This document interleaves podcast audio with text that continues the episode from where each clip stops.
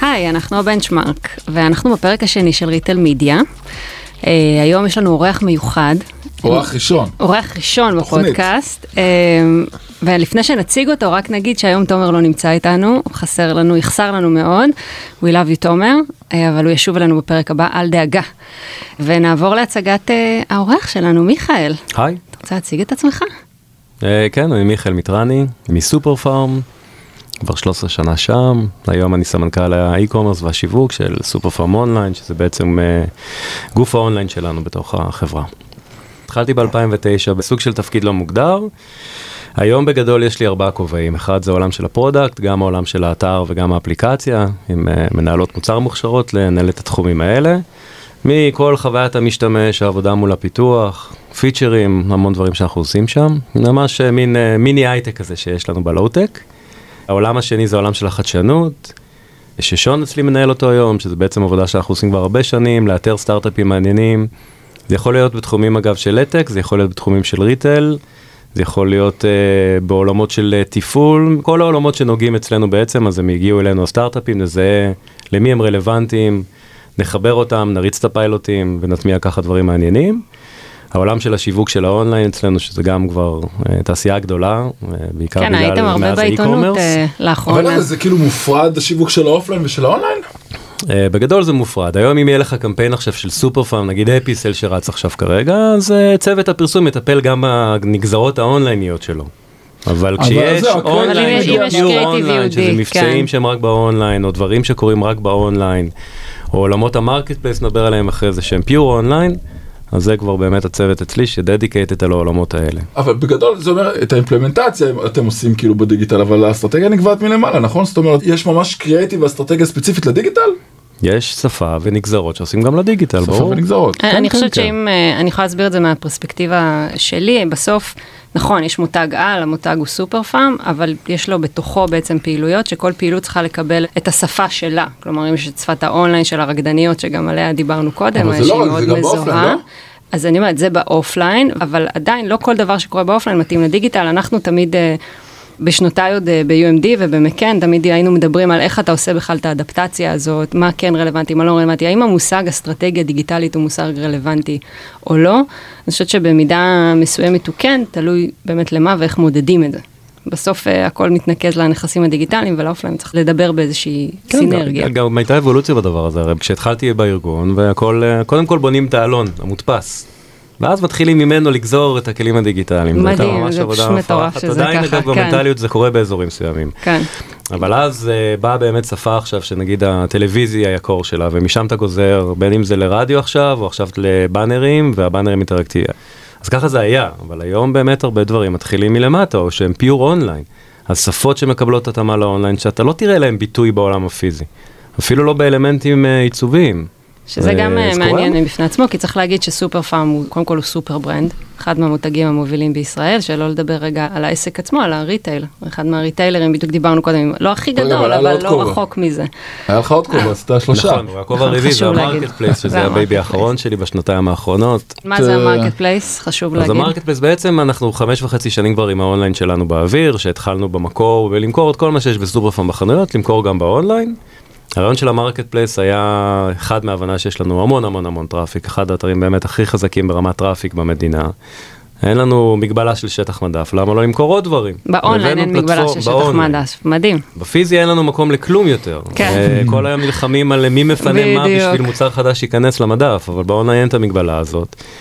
ורצינו להרחיב, בהתחלה בתפיסה זה היה עולמות הליבה, כאילו אם אתה קונה אמזון תינוקות עכשיו וחיתולים, אז למה לא שתקנה גם עגלה ותקנה מנסה ובוסטר? אז זה התחיל מהמקומות האלה, אבל מאוד מהר, לא יודע אם מחמדנות או מסתם הבנה שאנחנו יכולים, ואין סיבה שלא.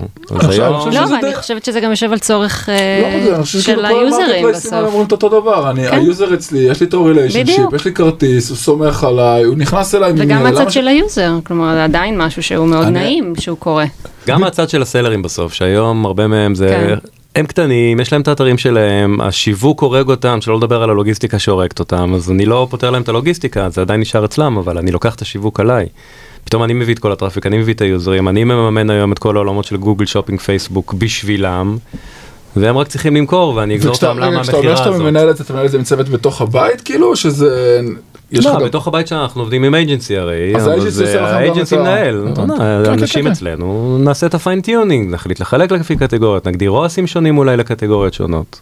אז אני רוצה רגע לומר, וחשוב לנו באמת, אני חושבת שעם מיכאל, אחד האנשים, אנחנו יכולים לשבת פה גם להקליט פודקאסט של 3 שעות, כי יש לנו המון המון נושאים שהיינו מאוד שמחים לדבר עליהם, אבל בפרק אנחנו באמת מתרכזים בריטל מידיה, ואני חושבת שמקום טוב להתחיל בו, זה ככה, מאיך אתה מגדיר ריטל מידיה? מה זה אומר בעצם בעיניך? בהגדרה הכללית, ריטל מדיה בעיניי זה לקחת את הנכסים שיש לריטיילר ולמנטז אותם. לראות איך העבודה הזאת עם הספקים, הם משלמים בעצם כדי להשתמש ולהשתתף באותם נכסים. רגע, אמרת ספקים. כן. ספקים, כשאני אומר ספקים, אתה יודע, בעולמות שלנו, זה מי שאנחנו קונים ממנו סחורה ומוכרים אחרי זה. למשל, מותגים, יוניליבר, פרוקטר, כאלה. נכון. אז לפני שתיכנס להיסטוריה, זאת אומרת, ריטל מדיה מבחינתי, רוב הזמן או מסורתית, זה בעצם ההתעסקות מול הספקים, ולא מול הלקוחות קצה. אני משתמש בנכסים שגם ככה יש לי מול הלקוחות קצה, ופשוט מצליח לא לפרסם רק את הדברים שלי, אלא לפרסם גם בשם אותם ספקים, שמחפשים ערוצים ישירים יותר, או זולים יותר, או אפקטיביים יותר, להגיע לצרכן. אז אתה יכול לתת לנו דוגמה, נגיד, לאיך זה עובד, או משהו כזה ספציפי יותר, שנוכל להבין? נתחיל מהדוגמה הבסיסית היותר היסטורית של מה שיש היום בסניפים. כשאתם נכנסים היום לסניפים שלנו ואתם רואים המון שילוט יפה, אז אתם תראו גם שילוט Happy Sale, כי זה קמפיין שלנו עכשיו. אבל מסביב לאנד עם הסכין גילוח החדש של ג'ילט, תראו איזשהו שילוט ג'ילט והסכין החדש ובלה בלה בלה, אנחנו לא מייצרים את הדברים האלה. שזה המדיה. זה ממש הספק. כן, והוא מתפעל את המדיה הזו, וזה אפילו חברה חיצונית שמתפעלת את המדיה הזאת עבור אותם ספקים, ואנחנו מקבלים את החלק שלנו בסיפור הזה. אז בוא נגיד שהריטל מדיה לא התחיל רק באונליין בעצם. לא, ברור שלא. הרבה שנים לפני. בישראל באמת יש חברה שנקראת הדיה, ככה הם נקראים, נכון? כן, הדיה, אחת מהן, כן. שהם מרכזים לכל הריטלרים הגדולים. כן, יש כמה חברות שונות בשוק שעושות אותו דבר. הספקים מתחברים ישירות מולם. הם אחרי זה מתפעלים את כל העולם הזה של מי להפיק את... הם אחרים בעצם להחליט איזה אזורים ברצפת מחירה יהיו עם פרסומות, איזה... לא, הם לא מחליטים לבד, בסוף אתה יודע, הנכס הוא שלנו, כן? אז יש לנו סי בדבר הזה. אבל מאפשרים להם, כלומר מקצים להם את המקומות האלה. מקצים את המקומות, הם יבואו לפעמים עם עוד או כלים חדשים, בסדר, גם יש כלים. זה נחמד, יש חדשניות, דווקא היו שם כל מיני... גם כלים דיגיטליים מתחילים להיכנס, בסדר, אם יש עכשיו מסך תצוגה דיגיטלי, עכשיו הוא פס מדף דיגיטלי כזה. וזה מקרין לך סרטונים ודברים כאלה. הספקים שרוצים להקרין עכשיו וידאו, כבר מתחילים לעשות את זה גם כן. וזה רץ אצלנו בסניפים, וזה רץ בהקשר תמיד של המוצר וליד המוצר הרלוונטי. אנחנו מקבלים סוג של קומישן. אתם באיזשהו מקום כסופר-פארם, כריטלר מאוד רציני וגם מתקדם, אתם חושבים גם על ריטל מדיה דיגיטלי, כמו קרוגר, וולמארט, דברים שדיברנו עליהם בזה, זה שהוא משהו שישב אצלכם ב... חושבים ועושים גם, כן. אוקיי. הדבר האחרון למשל ששקנו זה הנושא של ספונסרד פרודקטס. בסדר, שזה כאילו מי שמוכר באמזון מכיר כמובן את הדברים האלה, ומי שגם קורא בתעשייה אז יודע שהאמזון כבר עושה מזה לא מעט כסף ברמה של מיליארדים, כאילו רק על המדיה הזאת שהיא מוכרת, ברמת המוצרים. בגדול ספונסרד פרודקטס מדבר על זה שאני נכנס עכשיו לאתר לעמוד קטגוריה מסוים, אני רואה מוצרים מאותה קטגוריה, חלק מהקוביות מוצרים יהיה כתוב עליהם ממומן, כי בעצם מישהו שילם על זה שהמוצר שלו יופיע, לא בקטגוריה שונה ממשהו שייך אליה, אלא פשוט גבוה יותר. נגיד אצלנו באתר בדיפולט, המוצרים ממוינים לפי איזושהי פורמולה שהיא על פי מחר, על פי רווחיות. אז אם בא איזה מוכר חדש, או ספק חדש, או ספק גדול, אבל אם מוצר חדש שעוד אין לו טראפיק, אין לו סקור, לא יחפשו אותו. אז כדי להקפיץ אותו למעלה, כן. מתוך מאות מוצרים או אלפי מוצרים לפעמים בעמוד קטגוריה, אז יש לו את הכלי הזה. כך הוא מקפיץ.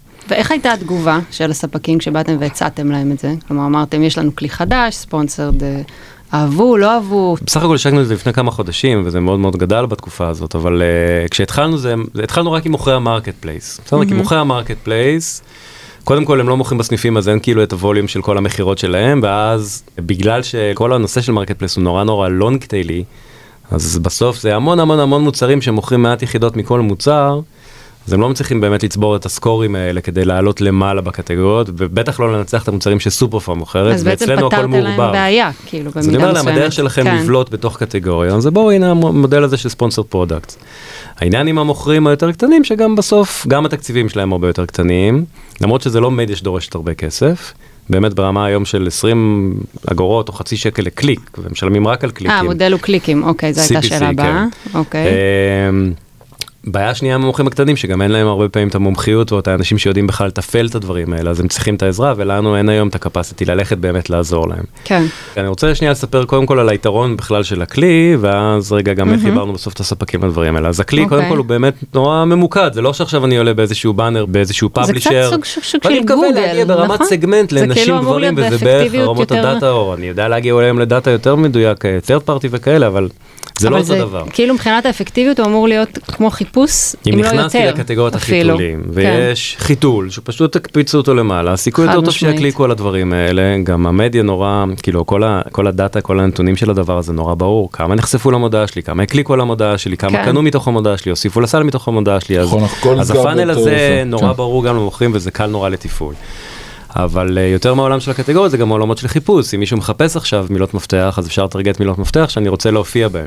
שהמערכת חכמה שהיא לא תציג לי עכשיו אופניים כשאני בקטגוריות מוצצים. זה לא יקרה, זה תמיד יהיה בקונטקסט. נורא חשוב לי בסוף, לי קודם כל כריטיילר, או המפעיל של האתר, או המרקט פלייס, לשמור על חוויית לקוח נקייה. אני לא רוצה שהוא ירגיש שמכרו לו. אז שנייה. בהרבה מובנים אתה אומר, אין מקום בעצם לפרסום שהוא ברנדי, נגיד עם פרוקטר, סתם דוגמה, לא משנה מה יבוא, ויגידו לך, יש? יש, כאילו עכשיו, התחלנו עם העולם של ספונסרד פרודקט בכלי הזה, אנחנו משתמשים בחברה שנקראת מבאיה, שקריטאו קנו אותם, אבל... נכון. אז זה הכלי שאנחנו מבוססים איתו. התחלנו עם העולם של ספונסרד פרודקט בתוך קטגוריות וחיפושים, עכשיו בדיוק, לדעתי אפילו היום עולה להעביר שכבר בעמודי מוצר, אז תראו מוצרים ממומנים שהם בקורלציה לאותו מוצר שנמצא בו ברמת הקטלוג, והדבר הבא, שזה יקרה בחודש הקרוב, זה ממש כבר כלי שהוא ברנדי, שזה כאילו יהיה מותג, עכשיו תראה באנר בתוך קטגוריה, באנר שהוא של ברנד, וממציא כמה מוצרים של הברנד הזה. ואז יוכלו לבוא פרוקטר ולהציג כמה מוצרים שלהם, או יוניליבר וכמה מוצרים שלהם, וככה. אבל עדיין... אני רוצה רגע לשאול שאלה בהיבטים של מדיה, כי מה שאתה אומר לי עכשיו, אני עושה ברנד, זה קצת מיינד בלואוינג כזה. אבל זהו, זה לא בדיוק, כי כשהוא אומר ברנד, אם אני לא טועה מיכאל, אמרת, הברנד יציג כמה מוצרים, ולא עכשיו, אני מדבר על משהו אחר, לראות עכשיו סרטון של סיאט, לאנשים שאנחנו יודעים שהם סתם דוגמה, לא יודע מה הם, האפיון של צ'מפיון, אבל... כן, למקומות כאלה, זה גם אמור להגיע מבחינתך? זה יכול, אני פחות ממוקד עולמות וידאו היום. לא סתם, הוידאו לא זה. הוידאו עצמו היה דוגמה נכונה. לא, אבל יש לנו עוד כל מיני use cases. בסוף, אני רוצה לחבר את זה לחוויית לקוח כמו שהיא, כן? לא ללכת ולשנות לו משהו. הוא בא לחפש מוצרים ולקנות מוצרים. ועל המוצרים אני מבקש ממנו בוא תשים חוות דעת. אתה יודע, יש איזשהו פלו, ואני מנסה להתחבר לפלו הזה ולראות באיזה מקומות אני יכול לעשות מונטיזציה. אתן לכם מאוד דוגמאות, בסדר? היום נגיד שאנחנו מבקשים ריוויוז, אנחנו אתר לדעתי עם הכי הרבה ריוויוז בארץ, עם איזה 250,000 ריוויוז, עובדים עם מיות פה כאילו לעולם של הביקורות, כל הכוח שקונה משהו באתר היום, מקבל בקשה, בוא תדרג לנו את המוצר, תגיד מה דעתך, ויש קונברז'ן רייט מאוד יפה גם באזורים האלה. וזה אורגני, כי בסוף אנשים נכנסים להסתכל על המוצר, רואים את הריוויוז, מחליטים אם לקנות או לא לקנות. אבל באו כבר ספקים חכמים ואמרו, רגע, יש לנו מוצר חדש, בסניפים אתם כבר מוכרים אותו, באתר הוא נמכר, בסדר, אבל יחידה פה, יחידה שם, כאילו עד שנקבל עליו מספיק ריוויוז, והם מבינים את הצורך של ריוויוז באמת, של חוות דעת בעולמות תוכן כאלה, אז הם מבינים שבאונליין ניקח לזה עכשיו 1-3 חודשים באמת לייצר ווליום, שיהיה לך עשרות ביקורות על אותו מוצר. אבל באופליין מכרנו כבר כנראה מאות או אלפי יחידות מאותו מוצר. בגלל שאנחנו יודעים יפה מאוד לחבר את עולמות הדאטה, ואני הרבה מקרים יודע להגיד, הנה אנשים שקנו באופליין, אני יודע את המייל שלהם, אני יודע כמובן שהם מושרי דיבור, כן? ברור. אני אשלח להם, בואו תדרגו את המוצר הזה שקניתם. ואז הם ידרגו את זה באתר. עכשיו הספק משלם על זה ששלחתי מייל בשבילו, שידרגו רק את המוצר הזה שלו. ממש משלם על כמות המדוברים שאני שלחתי להם. והוא ייצר ביום עשרות ריוויוז על מוצר שאורגנית, אם הייתי עושה את זה רק באונליין, על פי מחירות אונליין, היה לוקח אולי 1-3 חודשים להגיע. אז זה בדיוק הנקודה, כאילו זה ממש מדהים. זה ממש, אתה מסתכל על כל ערוצי המדיה, אתה אומר, חוץ מוידאו, באמת אתה אומר, כרגע אני פחות מפוקס וידאו, אבל יש לי גם באנרים, מיקומים, יש לי גם... אני מסתכל על כל דבר שיש לי מול הלקוח, אולי אני יכול למכור אותו. אבל לקוח end user, אני מבין, נכון? לקוח לא פרוקטור, לקוח end user. לא, לקוח end user, מבחינתי, כן. נכון. זו תפיסה מאוד מעניינת, אבל מה שמעניין אותי רגע לשאול, זה בסוף, זה ערוצי מדיה. כלומר, קודם כל, מול מי אתה עובד אצל הספקים? כלומר, האם יוניליבר, אם אני מסתכלת על העולם של האג'נסיז, של עבור האג'נסיז, היוניליבר הם לקוח, עבורך הם ספק. אבל בסוף, כשהם עובדים איתך, בעולמות האלה של המדיה, הם הופכים להיות סוג של לקוח שלך. נכון. ואז מי עובד מולך שם? אם זה אנשי השיווק, אנשי הסחר? זה לרוב אנשי השיווק, כי זה בסוף תקציב שיווקי. מבחינתם זה במקום לשים עוד כסף עכשיו אולי בגוגל, או לקנות בנרים בוויינט, הם מבינים שהם יכולים לקדם דרכנו דברים. בסוף יש לך איזשהו תקציב שיווק, כלומר יש פה, אני אגיד רגע באמיתי, כן? איזשהו איום בעצם על תקציבי המדיה, שהולכים אחר כך בסוף גם למדיה הדיגיטלית, בכל העולם של ה-CPG, כי יש להם ערוץ חדש, שזה באמת חלק ממה שאנחנו מדברים פה על ריטל מידיה, זה א' להסביר מה זה וגם להגיד לאן זה הולך. והערוץ שלקראת, בוא נגיד אם אנחנו מסתכלים בסך הכל על המגמות, רואים גם את הירידה של האפקטיביות בערוצים של מטה, גם פייסבוק וכולי, ורואים את האיומים שיש על סרצ' ורואים מצד שני פה עולם שהוא עולם נקי, גן סגור בפני עצמו, שיש בו דאטה. כן, חייב להיות גן סגור. חייב להיות גן סגור שיש פה דאטה שהיא דאטה ברמה הכי גבוהה שיש בעולם. ובעצם מיקומים חדשים, אז זה בעצם מהווה פה משהו חדש ומאוד מעניין, מרתק, אפקטיבי, עבור היוזר יכול לתת גם ערך מאוד גדול. אני רק רוצה לשאול, כשהדוגמאות של הריטל מדיה שאנחנו מכירים וזה, הם כמובן מחול, ובחול חלק מהעניין הוא גם, נגיד קרוגר, וולמרט וכאלה, זה גם לאפשר בעצם, הרי יש הרבה מובנים במכניקה שמשתמשים, הם יושבים על אקסצ'יינג'ים ועל DSPs, פה אנחנו מדברים על עבודה ישירה, נכון? שולחים אליך, אתה מעלה. עכשיו, כשאתה עובד ב-DSPs ואקסצ'יינג'ים וכאלה, אתה לא באמת שולט בקרייטיב שעולה, ורוב הזמן, לא רוב הזמן, הרבה פעמים מנצלים את זה גם לקמפיינים שהם פיורלי, הם לא עכשיו מוכווני מוצר, לא עכשיו טואלטיקה או גילוח או זה, ג'ילט יפרסמו לגברים, לצורך העניין שרוכשים אונליין, ויכול להיות שזה יהיה כאילו על המח 3 החדש שלהם, אבל זה לא בהכרח יופיע בוולמארט, באזור של סכיני גילוח, יכול שזה יופיע בפלזמה הראשית בעמוד הבית. כן. אתה רואה את זה בכלל הולך למקום כזה שמבחינתך חוויית משתמש, האנד-יוזר חייבת להיות בלי הסחות דעת כאלה, זה חייב להיות בקונטקסט שהוא נמצא בו, לא משנה אם זה מכשירי גילוח, אם זה טואלטיקה, אם זה מה שזה לא יהיה, ואני בסופו של יום כמו לצורך העניין 144 וזה פעם, אני כשאתה נמצא בקטגוריות אינסטלטורים, אתה יכול לשלם על להיות האינסטלטור הראשון מה שנקרא ברשימה. אז אתה רואה את זה ככה, במקום של הנשאר צמוד למה שהיוזר מחפש באותו רגע, והפרסומים של אותם ברנדים יהיו מוצרים ולא מיתוגים במובן הזה של אני עכשיו מפרסם BMW אצלי באתר ובאנר לכל מי שהוא גר בתל אביב. לא, אבל זה יכול להיות מיתוגי על השקות של החיתול החדש של הגיז. בתפיסה, אנחנו לא פאבלישר, אנחנו ריטיילר, בסדר? ובתפיסה האישית שלי, ואולי יש כאלה בארגון שיחלקו עליי, הלקוח הוא קודם, חוויית לקוח זה לפני הכל, אני לא איש מדיה, אני איש פרודקט, אני איש מוצר, אני איש חוויית לקוח, כאילו זה הפנאטיות שלי, שללקוח תהיה את החוויה הכי טובה, אני מרגיש שאם אני אייצר ערך ללקוח, הערך הזה יחזור אלינו ככה, אם אני לא מרגיש שבאמת הבאתי לו איזשהו ערך מסוים, אז כן, עכשיו אני יכול להציג לו פרסומת שהיא רלוונטית לאותו קונטקסט שהוא נמצא בו, זה בסדר. עכשיו אם אני יודע לתפוס אותו, אני לא חייב אגב להציג לו את זה בעמוד עצמו, לא חסר לי היום כלים לתפוס אותו בחוץ, לתפוס אותו בפנים, בניוזלטרים, במקומות אחרים. אתה יודע, אנחנו עובדים עם דיינמיקיות באתר, אני יודע לייצר פרסונליזציה מטורפת, אני יודע לייצר אותה בחוץ מעולה, אני יודע ברמות הדאטה, אתה מכיר אותנו, כי יודעים לעבוד בדברים האלה. אז בהיבט הזה, זה באמת יכול להפוך להיות ביזנס גדול, בהיבט שבו נשארים... זהו, כמה אתה רואה שזה הופך להיות חלק באמת מההכנסות? זה אמור להיות משהו משמעותי? תראה, בעיניי זה יהיה מאוד משמעותי, ואני מניח שגם... כי מה יקרה, מה ישתלם נגיד בעוד איקס זמן? כי אני חושב שהיום הלקוחות שלנו, כאילו הספקים האלה שרגילים לשים כסף כדי להופיע בעלון המבצעים, או להופיע באפליקציה, ולהופיע גם בנכסים בסדר, בתוך הסניפים. ואגב, אנחנו לא מזניחים את האזורים האלה, עוד שאני אספר לכם גם על דברים שבתוך הסניפים, כאילו אני רוצה להביא כלים עשירים יותר בשביל אותם ספקים. אז יכול להיות שהם יסיטו קצת תקציבים, מצד שני יכול להיות שהם יגדלו. אני חושב שאם כבר יסיטו תקציבים ממדיות יותר מסורתיות, או פחות ממוקדות, ואתם רואים את זה עכשיו, אתם קראתם בטח כמוני, כאילו בעולמות של אמזון, ווולמרט, וקרוגר, כאילו העולמות האלה של ריטל מדיה זה הדבר שהכי עכשיו צומח, ומתחילים לגוס לאט לאט. רק שתבינו היום, בספונסרד פרודקטס, לכמה רועס אתם רגילים, כאילו בעולם תוכן רגיל היום של פרפורמנס?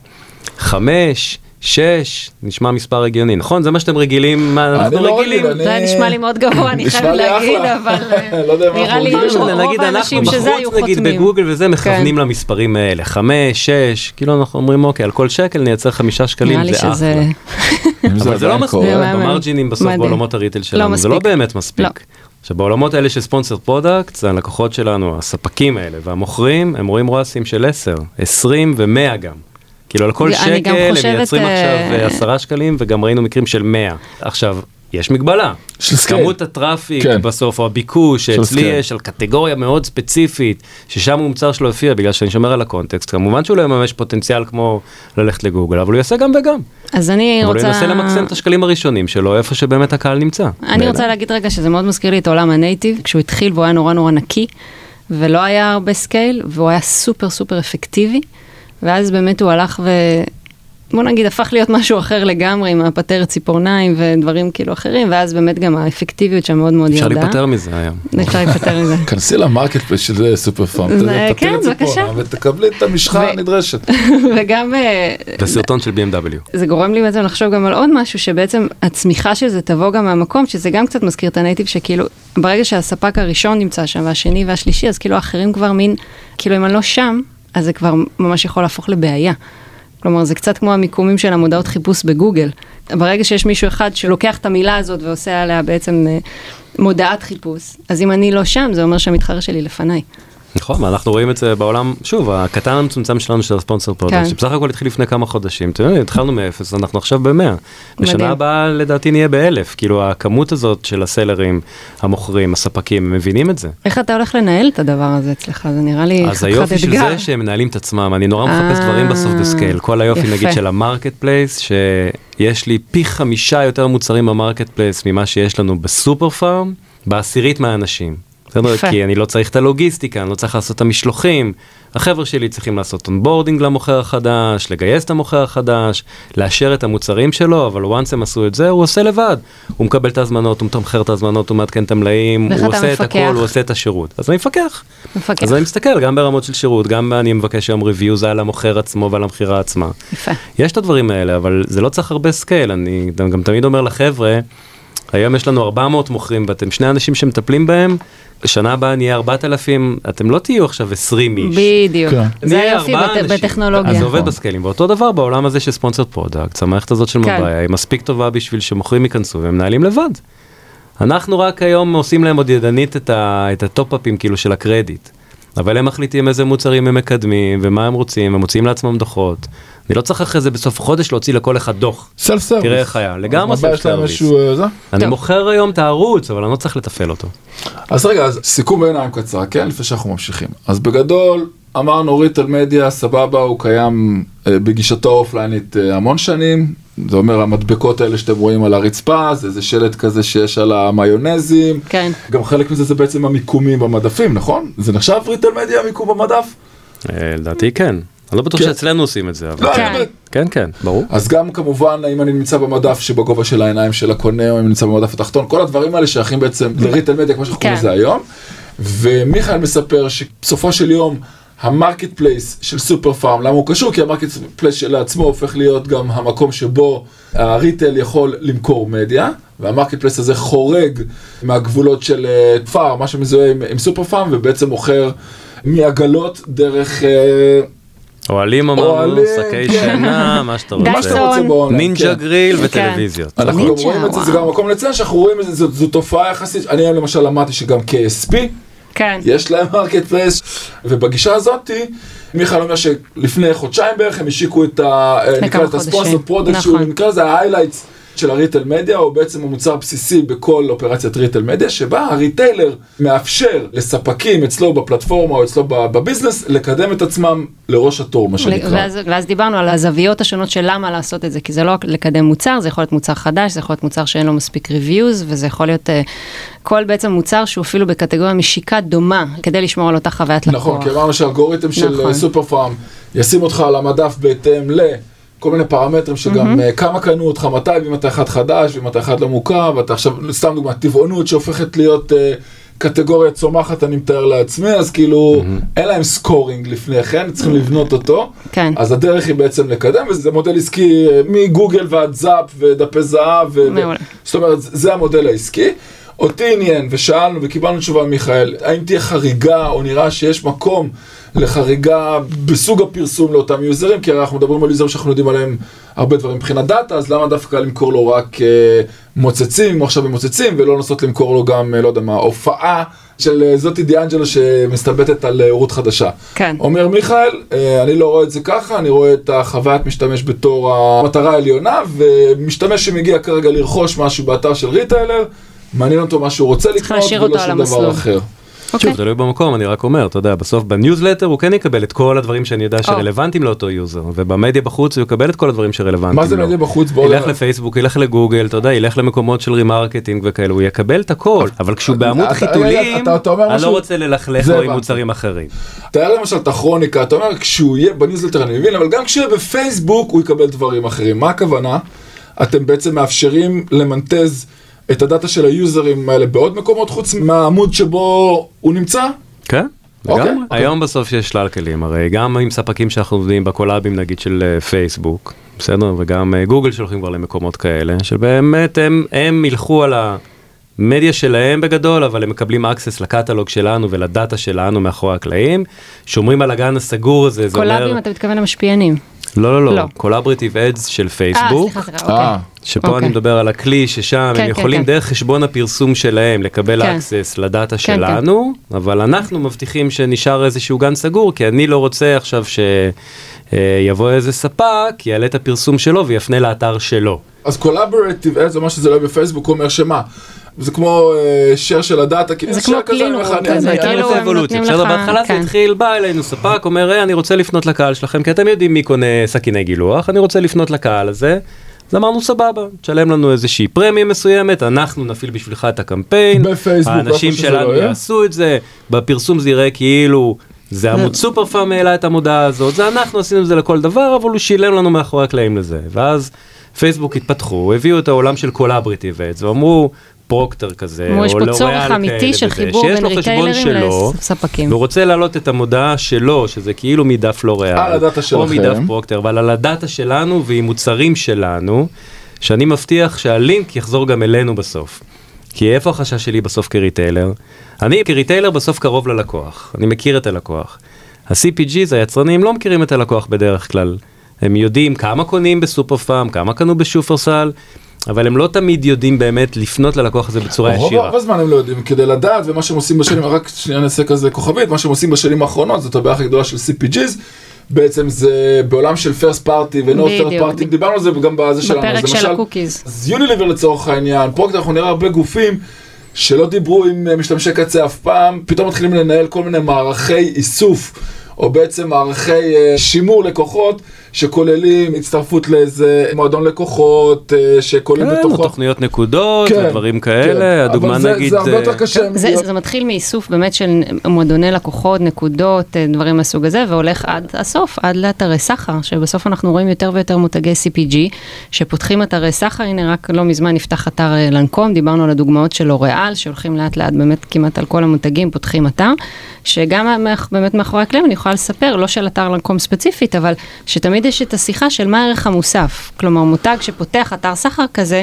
מה אני נותן ללקוח שהוא לא יקבל בסופר-פארם, או שהוא לא יקבל... זהו, יש בכלל משהו כזה. יש תוחלת לאתרים של המפרסמים עצמם, הישירים כאילו בעולם של מרקט פלייסים טובים. מהזווית ראייה שלהם יש תוחלת. אני לא יודע להגיד בסוף אם יש תוחלת. מבחינתי אין תוחלת, זה סתם, אתה יודע, זה לפעמים אפילו קצת מפריע, כן? כי זה מתחרה בי.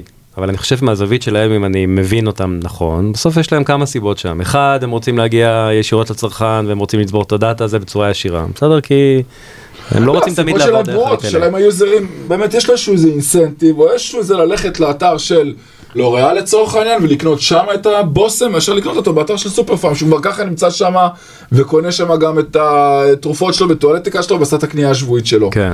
מבחינת היוזר, אני חושב שזה יותר עניין של הרגלים מאשר העדפות, כי בסוף, אני חושב שאנחנו הרבה פעמים כצרכנים, אם אנחנו יודעים מה אנחנו רוצים לקנות, לא אכפת לנו איפה קנינו, כנראה נרצה את המקום הזול יותר. שזה, אם אנחנו אומרים שזה אותו יבואן, והוא רשמי, והכל, והשירות הוא טוב, אז אנחנו רוצים את הדברים האלה.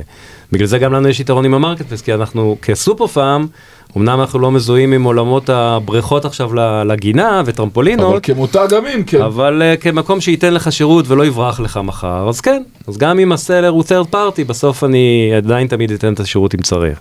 מצד שני, אני אומר ללקוחות, נגיד שעכשיו לקוחה רוצה חוויית ביוטי נקייה. בדיוק. יהיה לה קשה לקבל את זה אצלנו. נכון. כי נמכור את המוצרים הכי לג'רי שיש בעולם, אבל לצידם גם יהיו מגבונים וחיתולים, כי מה לעשות? זה בסוף הביזנס. ואז אם היא רוצה חוויית ביוטי אחרת, אתה יודע, אז היא תקבל את זה באתרים שהם dedicated לאזורים האלה. אותו דבר בעולמות של פשן.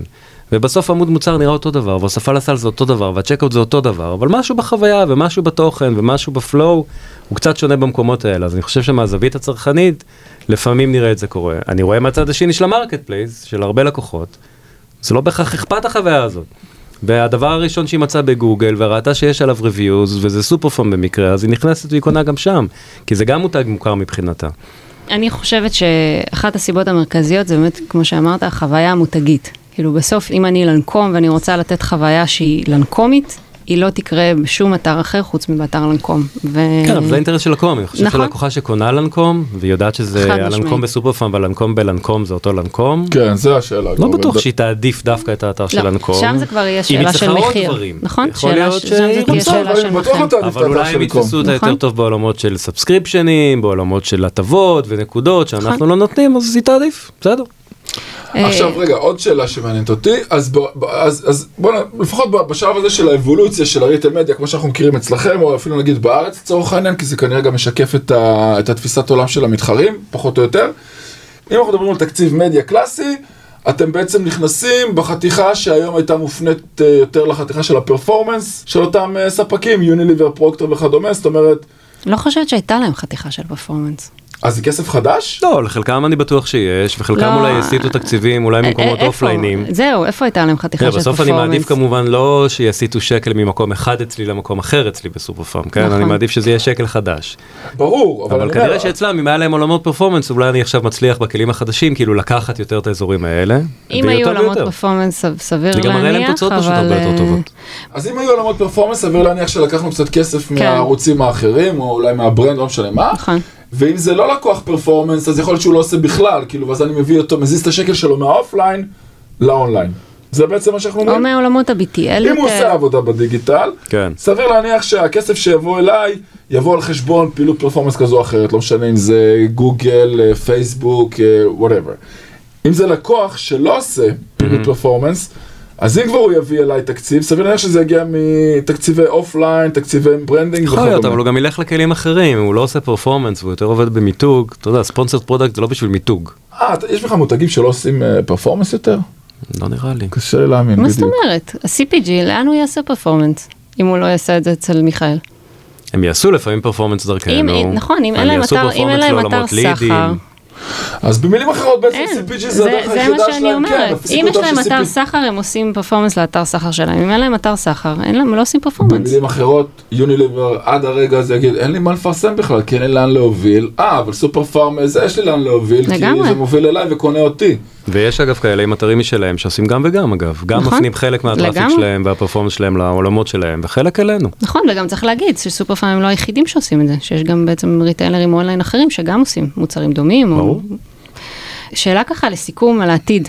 בעולם המטאוורס, אתה חושב שהוא ייכנס לעולם הריטייל? איך הוא ייכנס לעולם הריטייל? אני שמעתי פעם איזושהי הרצאה של מישהו מחברה שנקראת ג'רני, שאמר, בסוף כשאני קונה באמזון, אני לא מסתובב אחורה ואומר לחברים שלי, בואו לקנות איתי באמזון. מה שנגיד נשים אולי כן עושות שהן נכנסות, סתם, אני אומרת הכי בארדקור, סטיגמה, נכנסות לקניון לסופר-פארם, או כן, כאילו יש שם איזושהי חוויה של חנות.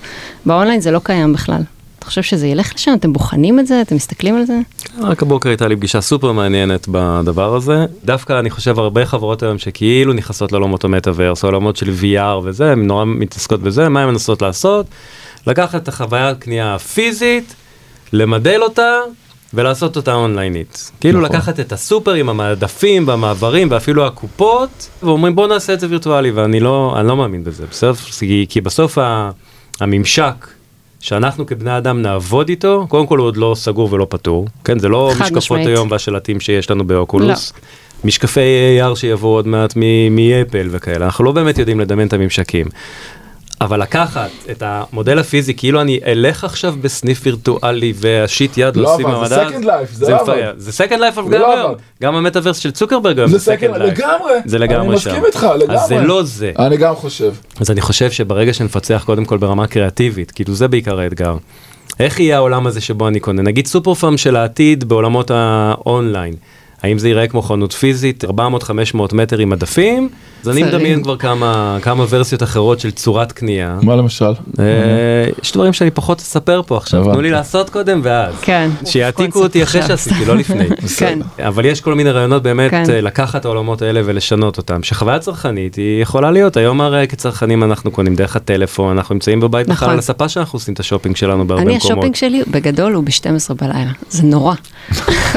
בארץ אנחנו פחות מכירים את זה, אבל שופינג שמבוסס וויס שקורה יותר עם הרמקולים החכמים וזה שיש בארצות הברית, די מתפתח שם, בסדר, אלקסות, גוגל הום וכאלה. אבל זה בעיקר ל-recurring purchases. נכון, אבל מקומות של product discovery באמת, אפשר לפצח את זה, זה יהיה מעניין, אבל צריך לחכות טיפה, שזה יהיה מבושל, שיהיה טראפיק, שיהיה ממשקים.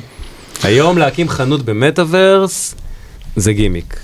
בטח אם אתה לא ברנד בינלאומי, שמי מכיר אותך, כאילו סופר-פארם יפתח ברובלוקס, את מי זה מעניין. ממש. אבל אגב, גם כשזה יהיה חוזר למריטל מדיה, אז אני אמכור שם את המדיה. בסדר? זה לא משנה איך יראה המדף הווירטואלי שלי, הספקים ישלמו כסף כדי להופיע על המדף הזה. אני אייצר טראפיק, אני אביא לקוחות, אז אני אמכור את המדיה שם, ואת הנכסים האלה.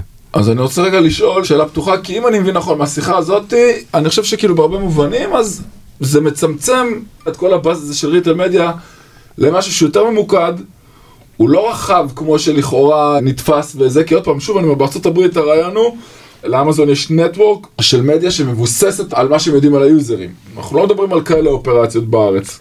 עדיין, מדברים על זה, זה פשוט סקיילים אחרים.